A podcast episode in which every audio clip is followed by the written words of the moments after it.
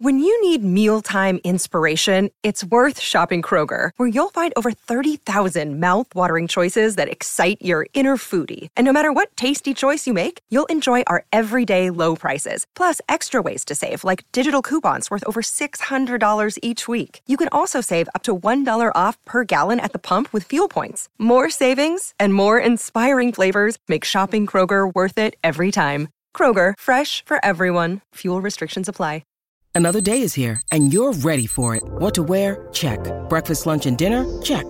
Planning for what's next and how to save for it? That's where Bank of America can help. For your financial to dos, Bank of America has experts ready to help get you closer to your goals.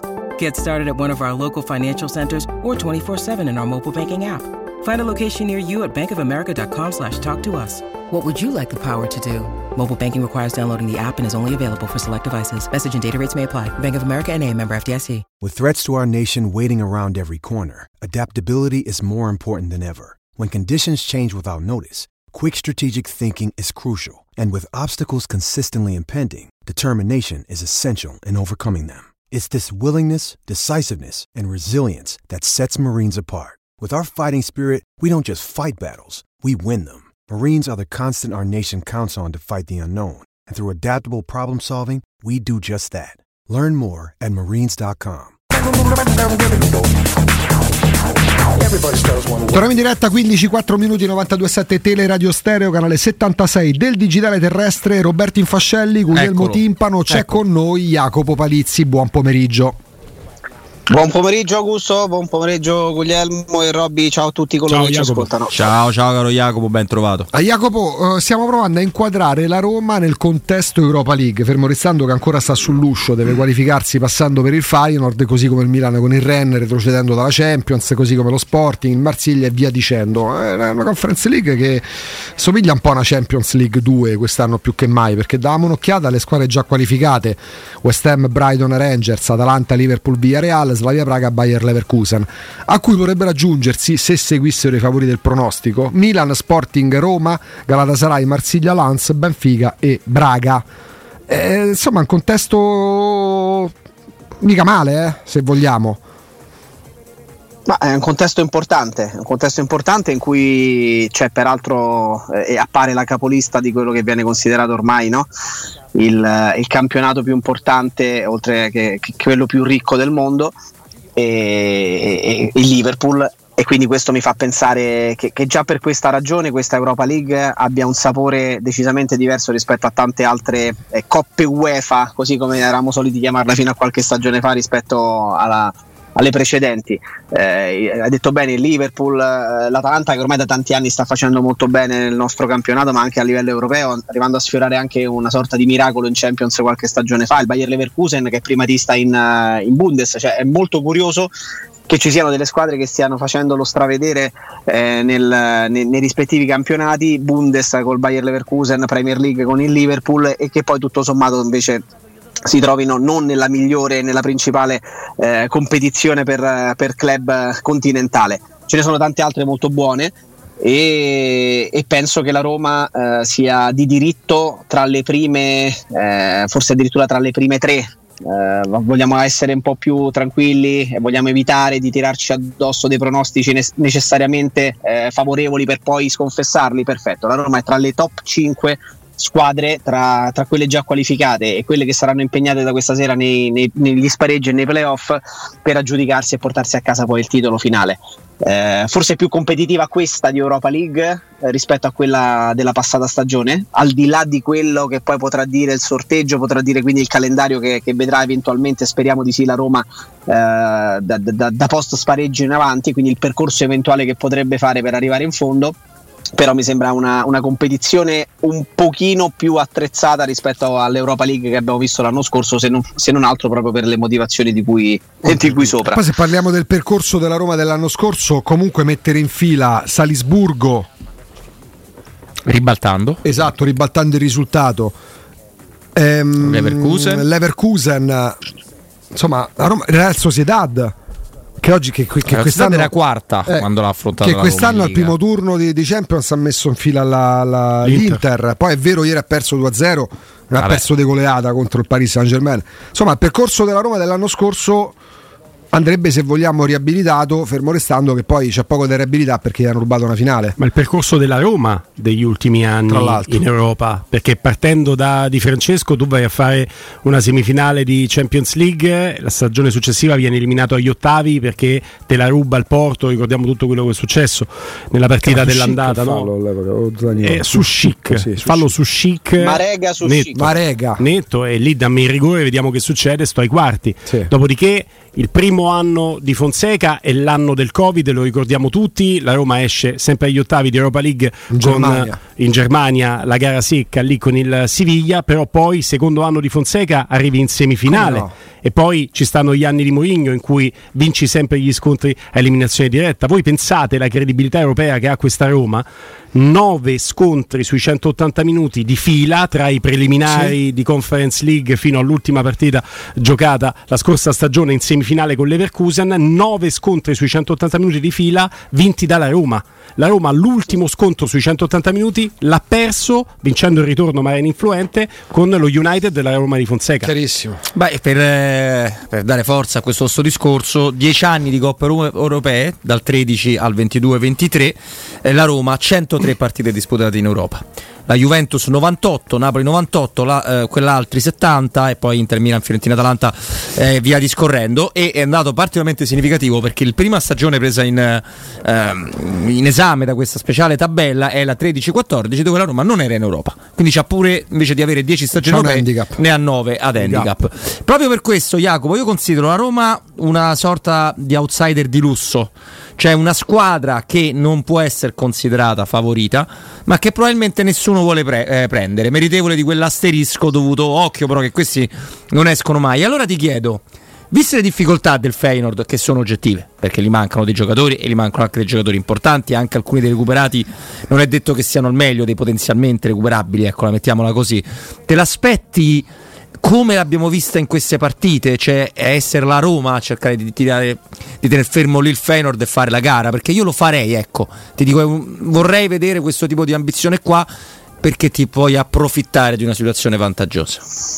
Allora, ti rispondo dicendoti che hai avuto coraggio di provare a mettere in campo questa, eh, questa attitudine contro l'Inter, che probabilmente è tre categorie sopra il Feyenoord, e non capisco per quale motivo dovresti aver timore reverenziale nei confronti degli olandesi, forse solo perché la partita si gioca e si articola in 180 minuti. Beh, sarebbe una motivazione comunque intelligente per andarci più cauti, però credo che Mister De Rossi proverà comunque a mettere in campo una squadra con quell'attitudine, trasmettendogli e chiedendo ai giocatori di avere quell'attitudine e quell'aggressività, quella voglia di andare a cercare di fare qualcosa di, che, che raramente avevamo visto negli ultimi, negli ultimi mesi, proprio a maggior ragione perché si ha, davanti il Feyenoord. E non sono d'accordo sul discorso che, che possa cons- essere considerata la Roma un outsider, Robby, ma per il semplice fatto che i numeri che hai, che hai snocciolato e che sono impressionanti, se pensiamo che si tratti della Roma e, che, e quali sono le squadre anche solamente nei confini nazionali che hanno più storia eh, e che sono state poi negli ultimi 10-15 anni più attrezzate della Roma, diverse, diverse altre che hanno vinto e la Roma non lo ha fatto perché la Roma è tornata a vincere in questo arco temporale solo la, la famigerata eh, Conference League di, di cui tanto abbiamo parlato, ma la Roma in questi anni è riuscita probabilmente a far sì che le competizioni europee e magari nello specifico anche l'Europa League potesse tornare o diventare, cosa che non era mai stata, la sua competizione. Quante volte abbiamo detto il Siviglia, la specialista di Europa League? L'Europa League è la competizione del Siviglia.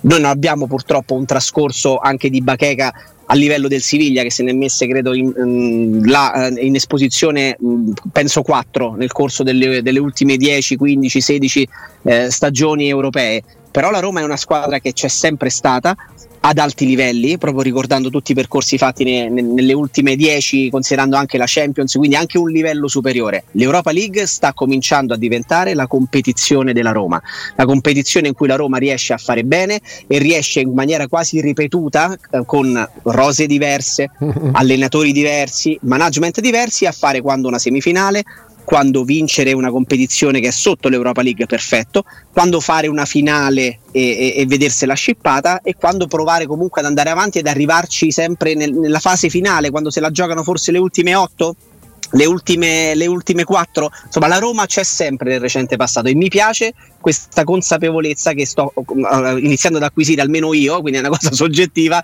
che l'Europa League e queste coppe europee siano terreno della Roma, siano le competizioni della Roma, quindi per me non è un outsider, per me è addirittura una delle favorite. Una delle favorite, mm. vi chiedo, um, allora togliete le partite epiche, quindi via Tirana uh-huh. eh, via Roma-Barcellona. Barcellona. Okay. Vi chiedo qual è la vostra partita di Coppa, indistintamente tra Champions, Europa League, Conference League, la vostra partita di Coppa. Io uh.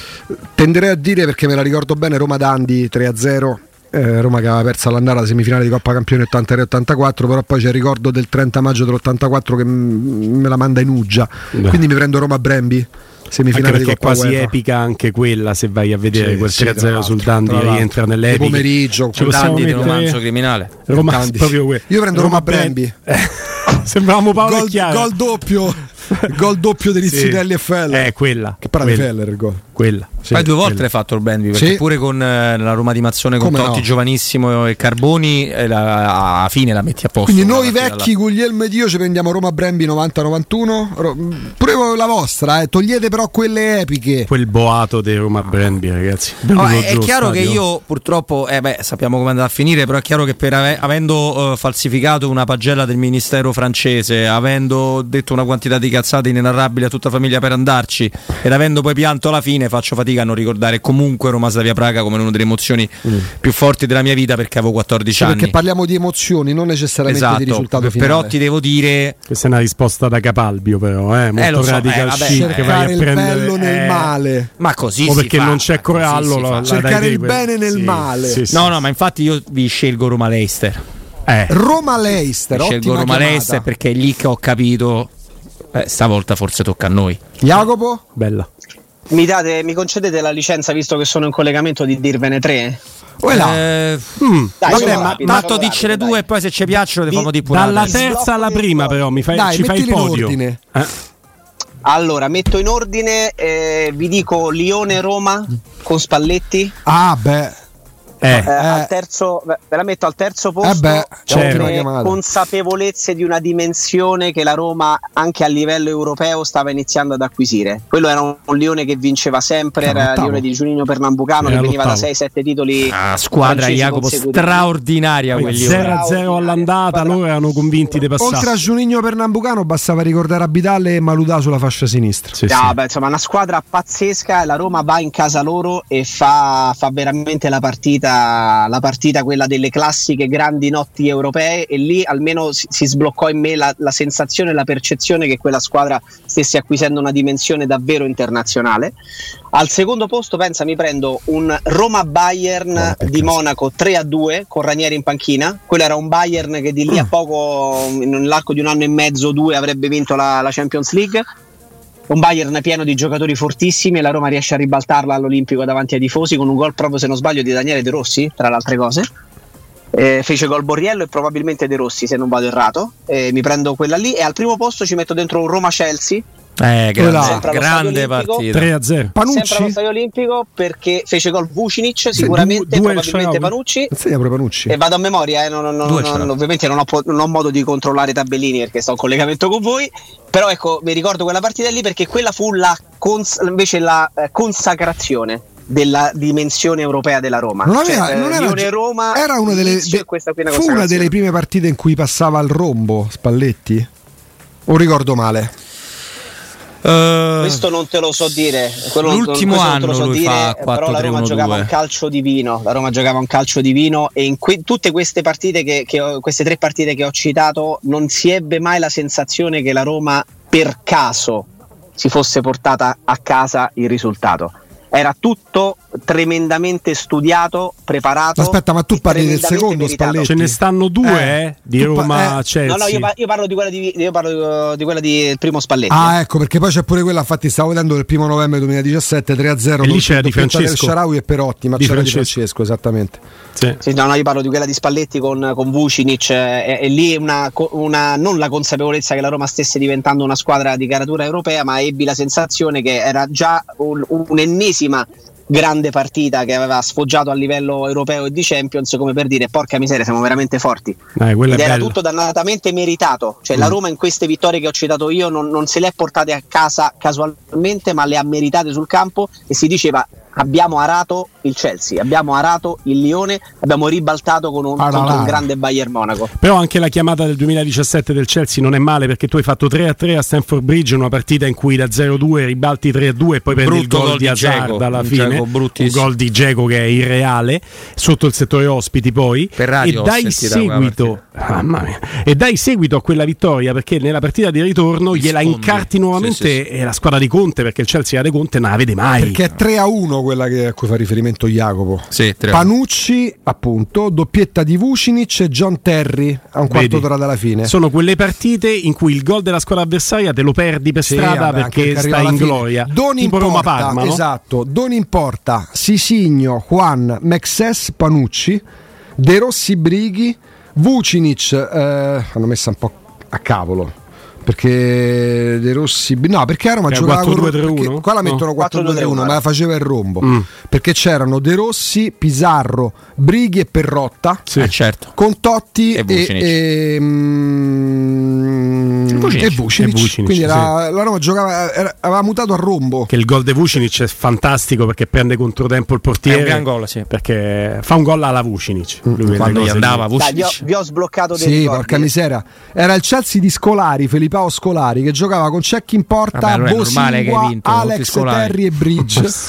Poi c'erano Lampard, Hobby Michel che giocava davanti alla difesa con Deco. Non lo puoi nominare Obi Michel, amico del. Eh sì. Obi Michel non lo puoi nominare, neanche Check dovevi Per nominare. fortuna Per che questo c'è neanche Terry. Per fortuna No. c'è Dro- no, e Drogba entra, quindi Aia. Drogba non lo nomino perché Non lo entra. Eh, no, no. E c'era, beh, c'era nel CAD davanti. Io. Nicolà. Ah, è giocatore. oh. Ma io poi il 3-0 me lo ricordo anche con tristezza perché ricordo i, le lacrime, i, i miagoli del gatto in testa a Conte per tutta la partita disperato. Sentiva, Perché c'era lui in panchina. Non l'hanno mai vista, eh. Non l'hanno vista Non mai. proprio- E all'andata, io ho ancora negli occhi, ho avuto la fortuna di raccontarla per Teleradio Stereo. Io ho ancora negli occhi la, la partita migliore che fa il francese sbagliato venuto a Roma, il centrocampista con Alonna, che ha fatto una roba, una partita in cui sembrava, ditemi un playmaker forte. Ma quello non era forte. Giorginio. Poi quello che è accaduto qui non si può capire. Allora, il signor Rabbe Sandratanà, che sembra un gioco di parole, ma è un ex giocatore del Paris Saint Germain, non fortissimo, bravissimo commentatore di calcio francese. Quando la Roma prende Gonalon, lo chiamiamo per, per capire a che punto stesse della sua carriera. E qua a Roma un po' tutti, non dico fossimo fomentati, ma diciamo porca miseria. Beh, aveva cercato il Napoli insistentemente l'anno ci prima. disse, ci mise la pulce nell'orecchio, erano tipo le 8 di mattina, quando facevamo con te la trasmissione e chiamavamo il mondo. Occhio, ci disse, tu come occhio. È nella parabola discendente della sua carriera, ma a te pare. Ragazzi, vi, re- vi re- vi renderete conto che il Gonalon che avete apprezzato nel Lione qua a Roma non arriva. Non è che arriva il fratello brutto o incapace, arriva uno che il meglio l'ha dato. Gli hai chiesto anche di Aguar a sto signore? No, ho chiesto a chi ha portato altri giocatori e mi ha detto non è da calcio italiano. Quanto siete cattivi col mio amico Awar? Eh, amico mio. Ma avete la che altro- più sensazione. altro sono cattivi gli allenatori da Roma perché non lo faccio a nessuno sto Oh, ma ragazzo. Mourinho sembra brutto e cattivo, è quello che ha fatto giocare di più. È arrivato De Rossi a Guar. Vabbè, che stava in Coppa è d'Africa, poi quando è Coppa tornato. d'Asia, d'Asia, non d'Africa, d'Africa, eh, come avevamo predetto, indica vinta, cioè proprio non c'erano proprio du- dubbi su questa cosa qua. Eh, ma avete la sensazione, ovviamente coinvolgendo per primo Jacopo che è con noi in collegamento ancora, che sia molto, mh, siano molto chiare le gerarchie di De Rossi, intese proprio come squadra A, squadra B, poi ovviamente cambia al sessantesimo, cioè la, senza- la sensazione che ho io Jacopo è che per ora non abbiamo ancora visto un guizzo che sicuramente vedremo prima o poi. Cioè oggi manca Cristante probab- cioè non sta bene dentro semplicemente Bove fa anche questo parte della normalità della fiducia e tutte quelle cose che evidentemente qualcuno aveva estirpato per cattiveria dallo spogliatoio della Roma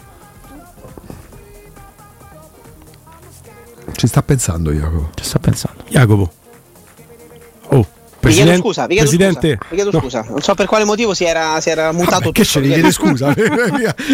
No, fa, fa bene No, umiltà vi stavo, vi stavo rispondendo che scusa scusa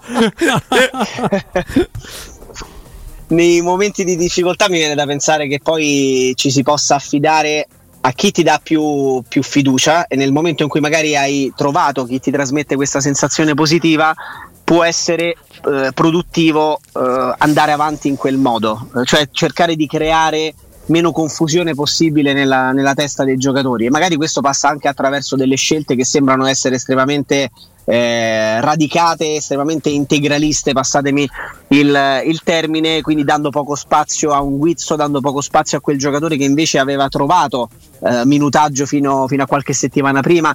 Però io sono convinto che nel momento in cui metti mano su una rosa che non hai allenato fino a quel momento, che ha degli evidenti problemi e che ha bisogno di, di affidarsi a, a delle certezze, anche proprio a livello mentale, a dei riferimenti mentali, almeno all'inizio, mm, fino a quando poi si riusciranno a trovare determinati automatismi e ci sarà anche il tempo di poter provare certe cose, decidere quegli 11, 12, 13 a cui affidarsi e fare magari sempre anche in maniera schematica le stesse cose possa aiutare eh, a far sì che si riesca a ritrovare una sorta di, eh, no, di, di, riferimento che forse la squadra in qualche misura, in qualche uomo senza ombra di dubbio aveva, aveva perduto eh, fino al cambio in panchina. Quindi io me la spiego in questo modo, poi è chiaro che sono il primo ad aspettarmi anche un guizzo da parte dell'allenatore perché se si fa calcio a questi livelli c'è anche bisogno di, di provare a pensare a qualcosa di diverso e tentare di uscire dal, dal classico seminato. Sì, tanto apprezziamo come per esempio oggi la Gazzetta dello Sport attraverso Jacopo Iandiorio insomma, stanno portando in auge l'Europa League perché adesso ah, c'è il Milan,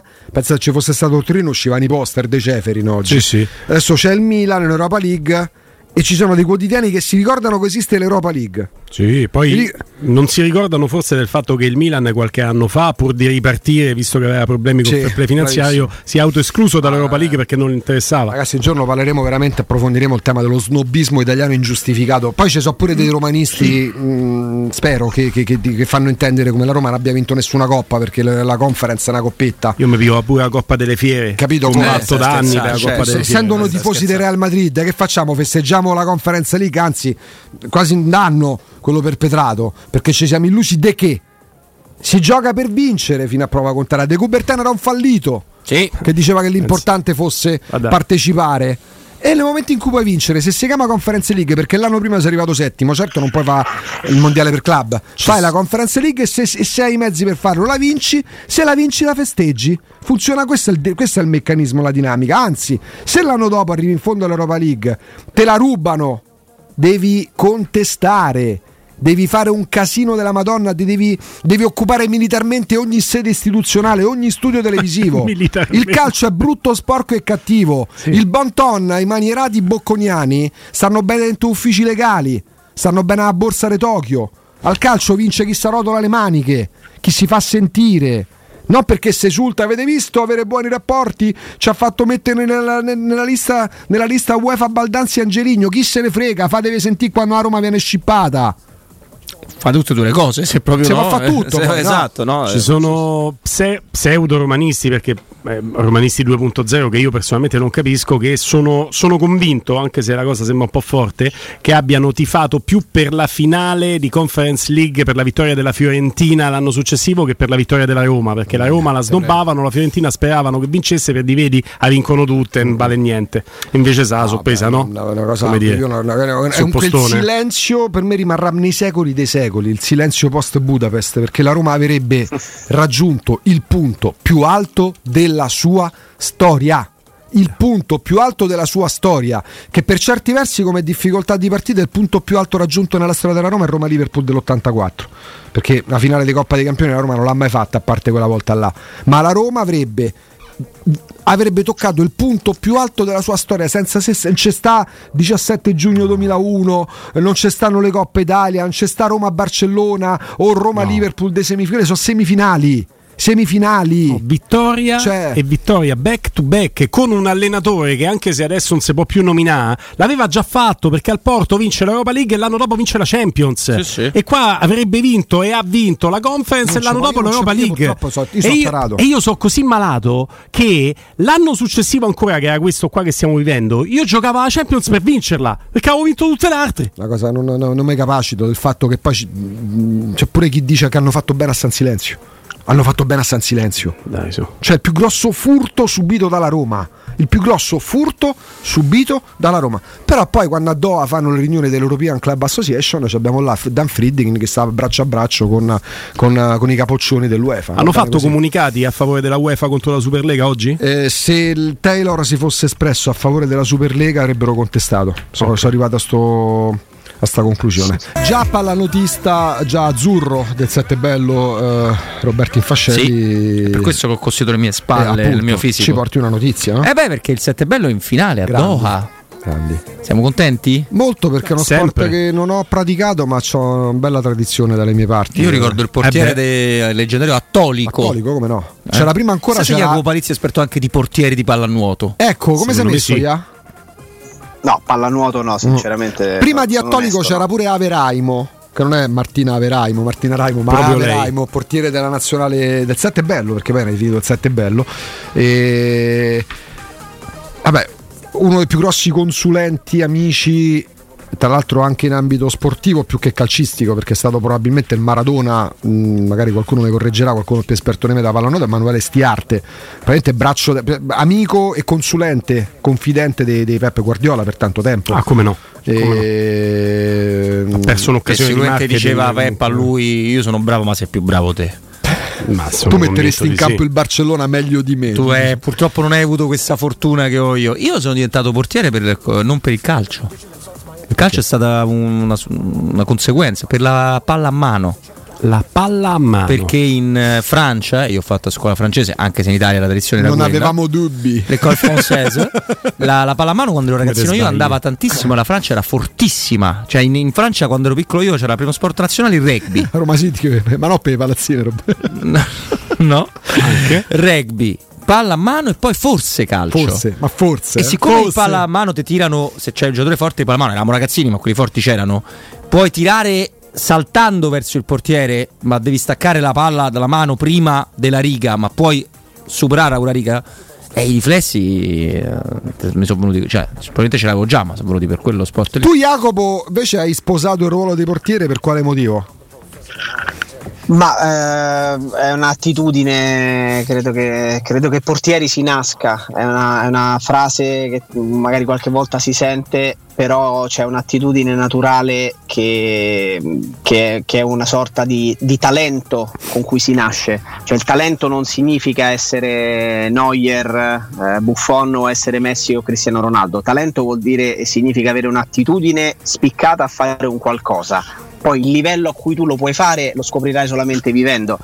Ma anche per esperienza lavorativa e quindi professionale si vedono bambini che hanno 4-5 anni che si buttano per terra come fossero, come fossero dei portieri professionisti e, e quelli che poi tendenzialmente arrivano a fare l'agonismo e a farlo ad un certo livello e che fanno un percorso totalita- totalizzante da questo punto di vista, cioè fanno portieri da quando hanno 4 anni e ci arrivano fino a 18, 20, 25, sono baciati da questo talento, chiamiamolo così. Quindi io ho avuto questa, questa cosa, cioè io da quando ero piccolo avevo un'attitudine a, a muovermi come se fossi un, un portiere, ad andare per terra e a tuffarmi, quindi senza remore, senza paure, ero molto sciolto da quel punto di vista, coordinato, ecco. Sì. E quindi la cosa poi è venuta da sé, tutto lì.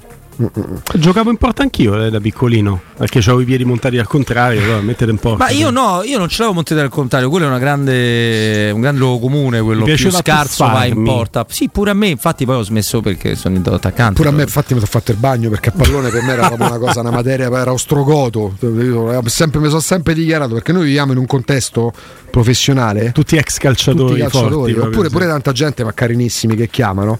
Che magari danno lezione agli allenatori di Serie A che hanno vinto coppe dicendo: Oh, io ci ho giocato a pallone. Quando giocavi in terza categoria, ah, ho fatto il pezzana. C'è una piccolissima differenza, però oh, la maggior parte delle persone che ho conosciuto in questo ambiente lavorativo, Sì, sì. tutti fenomeni. Cioè fosse uno il scarso a giocare a pallone. problema, sì. A macchia d'olio sono scivolato con la Sì. moto, no? Sì, sì. Jacopo, a domani. A domani ragazzi, vi mando un abbraccio forte.